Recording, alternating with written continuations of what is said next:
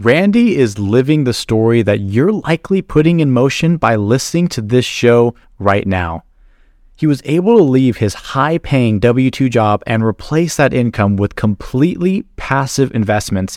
And in today's episode, he'll teach you how to fortify your passive portfolio and pick home run operators so you can follow his path. This is the Passive Real Estate Strategies Podcast, where we educate career driven individuals who have tapped out their earning potential, learn about passive real estate investing so you can continue building your wealth without compromising your time or taking on more responsibilities. I'm your host and managing partner at Realm Investors, a multifamily syndication group who has helped multiply millions of dollars for our passive investors. Thanks for tuning in, and let's get on with the show. Hey, investors, welcome back to another episode, Passive Real Estate Strategies. Today, I am sitting down with Randy Smith for the second time. I actually had Randy on the show uh, maybe a year ago at this point. Big hit guest, enormous passive investor guy. I mean, been so successful in this field for such a long time that I, you know, I knew I wanted to have him back again because uh, he's got some major updates, and we have some major updates as it relates to you listening as a passive investor as well. So, Randy, thanks so much for coming back on the show for the second time now. Awesome, Justin. Glad to be here. Super excited to uh, be back with your guest. Yeah. So tell us, you know, for some people who may not have heard the the first episode, give us a little bit of a synopsis about your background. You were a high earning W two guy. You kind of got your feet wet in passive investing. You know, give us that journey. Yeah, yeah, yeah, yeah. So it, as you mentioned, I was corporate America sales and sales leadership guy for 25 years, primarily Fortune 100, Fortune 200 companies, and and not like I, I was not a job hopper. I had 10 years with one major company and another 10 with another major company. So it was, um, you know, kind of steady performance, top performing sales guy. And in the last probably 10 years of my career, I actually finally got the financial house in order and started uh, investing. Actually, started out as an active investor. And I bought a, a bunch of properties in Kansas City and Atlanta, single family stuff and uh, leveraged the BRRRR strategy and the turnkey strategy in Kansas City. And then I found passive investing in syndication model through mobile homes and multifamily and self storage and just fell in love with it. So kind of switched gears and went really, really deep into the passive investing space. And, you know, as of today, I'm in 18 different syndications as an LP, eight different operators, and I've got three more deals in the next two weeks potentially that I'm going to be invested in as well. So, so that was that's kind of the passive investing journey up to this yeah. point. That's fantastic. So tell us, can you give us a little bit of insight about? So you were, you know, an active investor before, and you had some turnkey rentals, you BRRRR strategy a bit, and it sounds like you never lived in Kansas City. So this was remote for at least the turnkey stuff. It was all remote for the BRRRR and for the turnkey. Okay. So it was it was anything but passive. I will say yeah. that. So yeah, that's yeah. that's what I was going to ask you is because a lot of people, you know, the reason why I mean the whole premise of why this show exists is to talk to people about truly passive strategy. So I'm curious what your experience was because a lot of people they get into real estate investing thinking passive income. Right. And there's only a few ways where you can really achieve that. So even with turnkey rentals, can you kind of tell us what the differences are now, after you stepped into a truly passive role as a limited partner in certain syndications or funds or whatever it may be, what's it like? What, what's the difference like between doing turnkey, which people generally think of as really passive, versus a truly passive type of investing? Yeah, yeah, I think so. I think, um, I mean, just by definition, the idea of passive, passive investing would be you wire the funds and then you start getting monthly checks. Like in in my opinion, that is what passive investing should be. In the turnkey space, I think it's possible to be passive. You have to do a very good job with your due diligence on the operators and make sure that you're buying what what I would consider passive assets in that space. So not class C, class D rentals that have tons of tenant issues and mm. and kind of lower quality assets. And and certainly if you're going to do the BRRRR strategy by design, that is a little more active because yeah. you're actually you're hunting out the assets, you're finding contractors, you're working with property managers. Ultimately, you're managing a construction project. Yeah. Um, which all of that is super, super fun. But if you are a really, really busy professional and W 2 employee, you might not have the flexibility to jump away for a quick hour and a half conversation with the construction guy or make a quick flight out because the tenants or somebody moved out and they stole the air conditioner or whatever that may be, right? Yeah. Um, so All yeah, I like happened. All things that have happened. all things that have happened. Yeah. So, um, yeah. So very, very different. Um, and, the, and it's not to say that one's right or one's wrong. Mhm. I think it's just very, very important for the investor to know like what, what exactly are the resources they have available, both dollars and time. And then are they educated and are they skilled enough to do this? Because, you know, what I find is that most like um, landlords or single family owners, it, it's kind of a mom and pop business and it's run like a mom and pop, mom and pop business. Whereas a syndication in either a large fund or a hundred unit apartment complex, like it's an all out business that has the resources that are needed to make sure that it runs smoothly and your dollars are taken care of. So, Mhm. Yeah, I I agree. I mean, I think you know, there's really no wrong strategy. There's just different strategies. I truly believe, um, and if they're all executed well, they're all going to perform well most of the time, right? They exist because Yeah. they perform well when when done well. But it's it's the money constraint, it's the time constraint, and not just the time to actually do it, but the time to get educated on it and to stay educated on it and the continued education. You know, we always say education is not something you did; it's something you do. To stay really, really on top of that. So I, I love the insight there. So tell us, right now you are so diversified both in assets and operators. I think you said uh, about eight operators across close to 20 and, and maybe had this time next week a couple more assets. Is that what it was?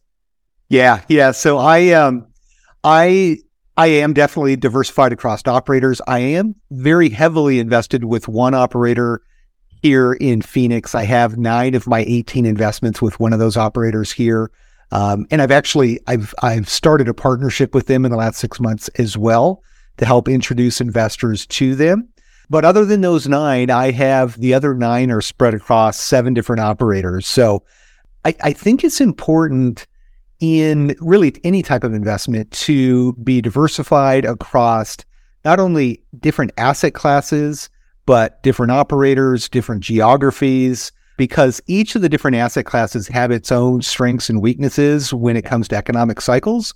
And of course, we all know like certain parts of the country, either they lag the, the economic trend or they're kind of at the forefront. So I think it's important to spread your dollars across all of those different geographies, operators, and deals. And even with um, with a, a specific syndicator, like syndicators have home runs and they've got singles and doubles, and they might you know bunt or strike out every once in a while as well. So taking all of your nest egg and putting that into one investment is is not something I encourage anybody to do. Yeah. So Yeah. And so I, love what you said about the diversification because of market cycles as well. And if people tr- like really look into the market cycles that different towns or cities or states will go through, it's literally, you know, building up and then it kind of hits its peak and then it goes back down, and then it kind of builds up again and its peak. So, uh, right now, what are you seeing in terms of like, what are the deals that you're excited to do this year? Is it, so you said a lot of yours are in, I don't know if you said this on recording or not, but just before the, the show was in Phoenix now, which a lot of Mhm. deals are in. Are you still in Phoenix or are you feeling like, yeah, maybe Phoenix is, is outweighing its cycle. It might be time to look for something else. You know, where are you most excited about now? Yeah, good question, and ever evolving answer. I will say, I I will say that most of the Sunbelt markets have strong fundamentals for um, not only self storage but uh, primarily multifamily. You start seeing net in migration being very very positive, really in all of the Sunbelt states. Yeah. Um, so whether you're in Arizona or Texas or um, Florida or the Carolinas, I guess technically are considered Sunbelt too.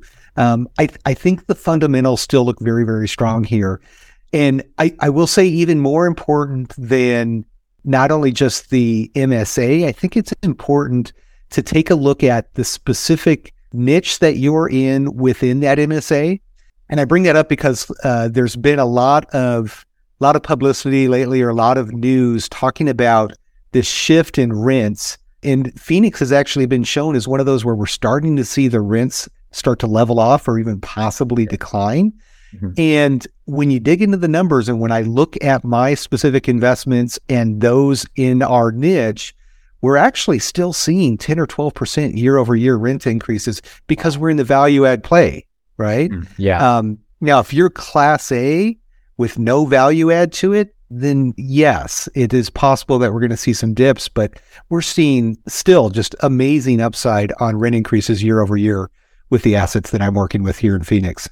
Yeah, no, I, I love that. I mean, it's so the different asset classes when you're talking about it sounds like you're mostly in value add kind of B, C assets. Do you have any class A in your portfolio? I don't have any class A at all. Okay. No, I, I, or eh, would you do one if you if if one came up, came across your desk? So I I would do class A if it was a development project because ultimately that's the that's yeah. the biggest value add you could do. But in my where I'm at in my investing career and in my investing life cycle, I'm still in a growth phase. So I'm not looking for five to six to seven percent returns.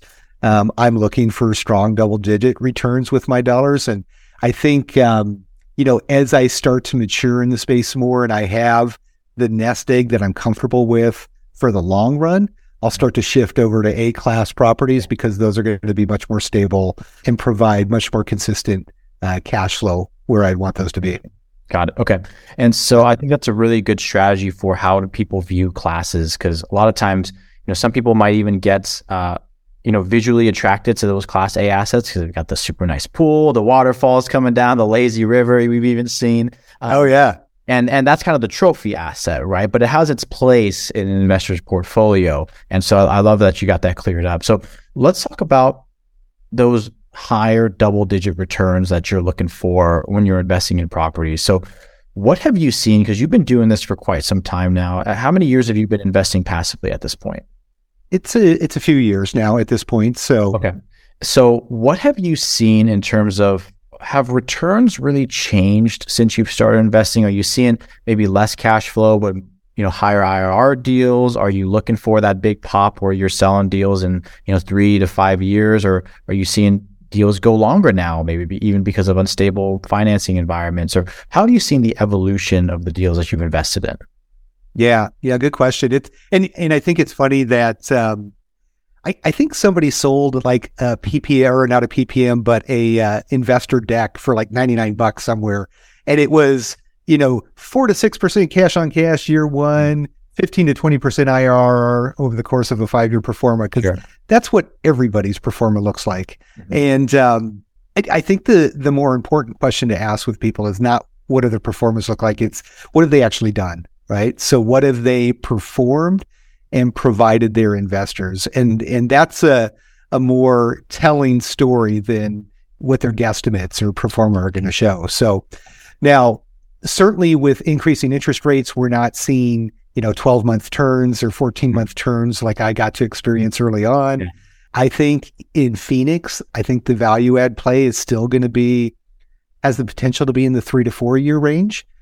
And really, depending on how quickly we see interest rates shift or at least stall out, I think that'll be the big tail as to, um, to what this is going to look like over the next 18 to 24 months. So it's, re- it's really too early to say what it's going to be, but, um, you know, all things are leading to a softening in the increasing in rates. I think I just heard, I don't know if it was announced yet today, but I think they were mumbling that we're talking about a 25 basis point increase today or tomorrow. And if that's the case, then we're moving in the right direction and we could potentially see cap rates start to to move back in the right direction for the value I play. Yeah. Yeah. And, and, there's there's so many whispers about financing, what's going on now, and all investors are gripping at any kind of uh, employment reports or jobs added or lost uh, for the month reports, and and we're still seeing some growth. So you know, I think there is still some runway that the Fed's going to keep on running and keep on running, um, and probably overdo it as they've historically done, uh, and then you know we'll, we'll kind of cycle back. So, um, but no, I, I love the insight. I think there's so much again, it's education is not something you did, something you do. You know, guys like us have to mm-hmm. stay educated on these things, and maybe for that passive investor, you, you, don't want to have to bother with a lot of these these nuances. So it's great to find find great operators um, who stay on top of those things. So I, I do want to talk about finding those operators because that's so much of the due diligence piece for that passive investor? I mean, we hear it all the time. You know, a great operator can make a, a poor deal pretty good, and a poor operator can make a great deal kind of tank and, and really hit it. So, yeah, tell me about what you look for in operators. You kind of alluded to, you know, their track record, which is fantastic. So you look for their track record in terms of returns. What other things are you looking for when you're potentially meeting somebody new for the first time? Yeah, so so I I am um, you know having worked for larger organizations the majority of my career, I I am a big brand guy. I like big organizations. I like big companies. I I know there can be some inefficiencies there, and it's hard to turn a big shift. But um, but I like bigger, fully integrated organizations that can control of as much of that business plan as possible. So I like to see integrated property management. I like to see integrated construction management. And it's interesting, you know, track record, a lot of people will say that, yes, I think track record is important. I think track record is transferable though from different industries as well. And, and people have different opinions about that, but I'm a firm believer that, you know, eagles soar with eagles. Top performers don't generally just jump out of nowhere. There's usually a long track record leading up of um, past success in either prior roles or even education or sports or whatever the case may be. So I think, yes, I want to see people that have been in this business and or at least have a partner that's been in the business for a long time.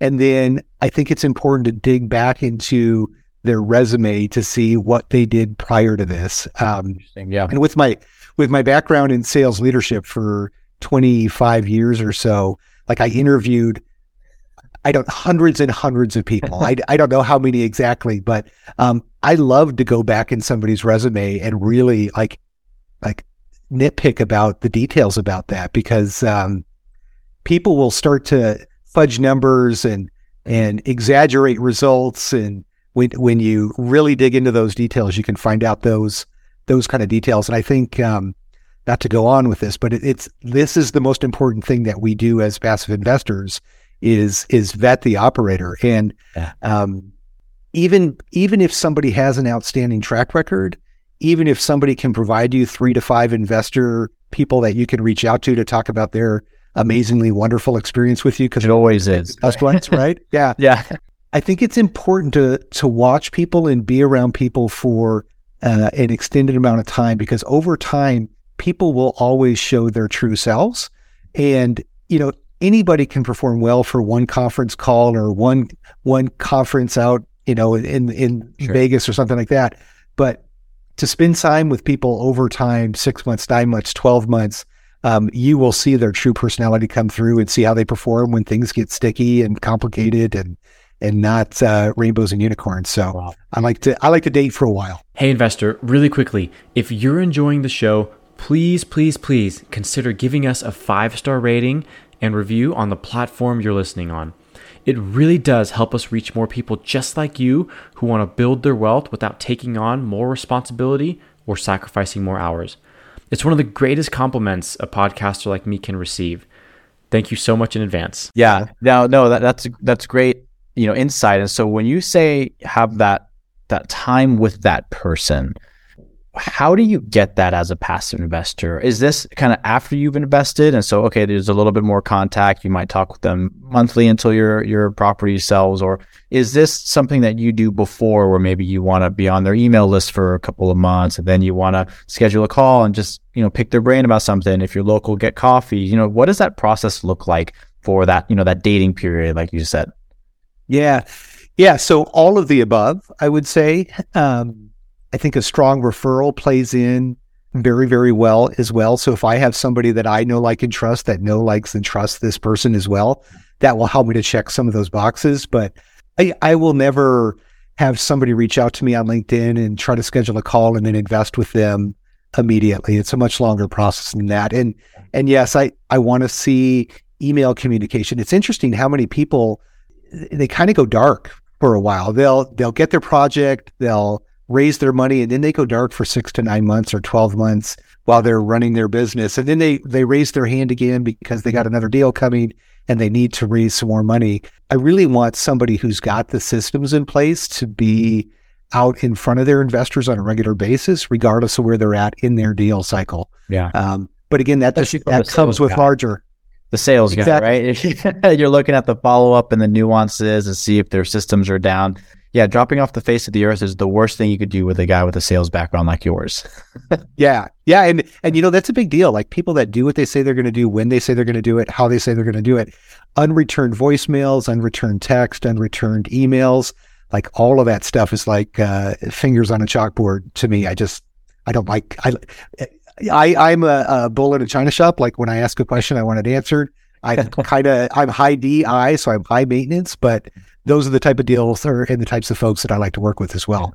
So Yeah, it's interesting because because you are that way. That um and and again, this is I've talked about this before on on the podcast. Is you know picking that large organization versus that small, maybe more intimate one. Um, and again, just like most things, there's not a right or wrong answer. It's totally up to preference. So I'm surprised that that you like that bigger organization when you maybe want things a little bit quicker. Which again, it's it's no problem. I just think that that's interesting. And so you find maybe safety with that larger organization. Have you heard from other people's experience with small stuff that has kind of turned you off to that that side of the syndication, or is it more just hey, you kind of know what you like and you're going to stick with that? Yeah, and actually, that's a really, really good question. I um, now that I've been much more intimately involved in deals, and I I'm getting very well networked in the space, not only here in Phoenix, but now kind of at a national level with with some of the branding stuff that I'm doing. It, it's really interesting to see there. There's a lot of folks out there, a lot of operators that you know spent their thirty or fifty grand with the local guru, and they've got um, the big personality that they throw on their deck um, to add some credibility to the deals that they're doing.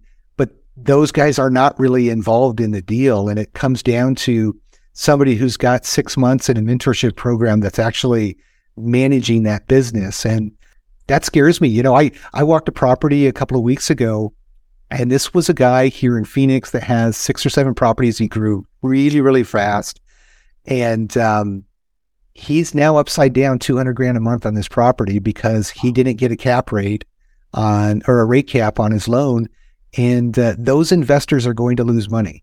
Um, and that scares me. So you, you don't learn that stuff by having a 30 minute call with a guy who happens to be you know a really good sales guy. You learn that stuff by watching him over time and and learning and getting educated and knowing what it is that you're investing your money into. So it's and, and I share this stuff not to scare people, but it's just, you know, when I first started in the space to think about what it took me to raise 25 or 50 grand um, personally while I had a W 2, like that could have been a year or a year and a half or two years to save that money up. So do the due diligence and get comfortable with these people. You're, you're marrying these folks for three to five years. And, um, you know, you want to make sure they're going to be a good steward of your money.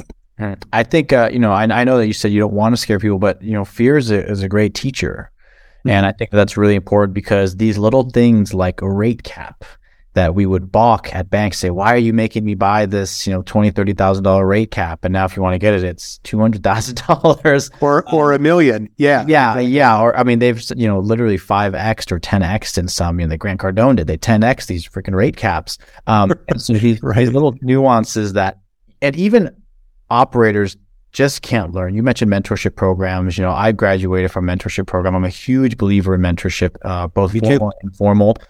But you just cannot cover those things in a mentorship program. It just won't happen. You can't cover everything. These things come up, and operators learn, and investors learn. And that's why guys like me and you have podcasts. We talk about real estate all day, every day. Um, Yeah. Yeah, I mean, this has been a fantastic, you know, talk about passive investing. I, I love having you on the show. You always have such incredible insight. Um, I've, you know, gave people your name and, and your, your links to your LinkedIn and your bigger pockets. Uh, so this has been fantastic having you on for those listeners out there. You know, how else can they get a hold of you and who should maybe reach out and get in touch? Yeah. So really my my avatar is kind of that high income W two, um, specifically sales guy is who who I connect with usually the best, but um, really any any high income professional. Um, my website is impactequity.net. I do have a free giveaway, top 10 questions to ask a syndicator before investing with them. But I do probably most of my kind of social media on LinkedIn, and that's where I put all of my content.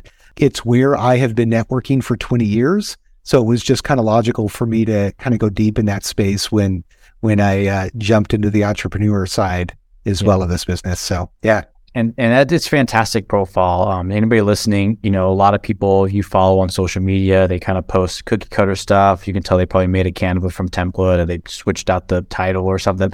Uh, Randy stuff is fantastic. So follow Randy. Uh, LinkedIn definitely recommend it. Great information right to you. And we're going to put a link to Randy's LinkedIn and to your website in the show notes. So listeners, go down there, follow Randy. Uh, while you're there, of course, if you haven't already, make sure you download our free book, The Definitive Guide to Passive Real Estate Strategies. Uh, thanks so much for listening, Randy. Any final thoughts from you? No, I would just say, um, yeah, actually, I guess yes. Um, I would just say to the audience, just continue educating yourself, um, but don't educate yourself like into the point of analysis paralysis. At some point, this is a very, very simple business. Like we're essentially flipping apartment complexes in in the space that I'm in. So um, make a decision, jump in, invest, and I'm pretty confident after you start seeing the returns that you can get from the space, you're gonna you're gonna come back to this space time and time again. So that'd be my advice. I love it, listeners. Thank you so much for tuning in, and Randy, thanks for coming on. All right, thanks, Justin. Well, that's it for today's show. Make sure you subscribe so you don't miss any future episodes. And if you're looking to learn more about passive real estate investments, make sure you head to our show notes and download our free ebook, The Definitive Guide to Passive Real Estate Strategies, where we reveal the ins and outs of the truly passive ways to invest in real estate. We'll see you on the next episode.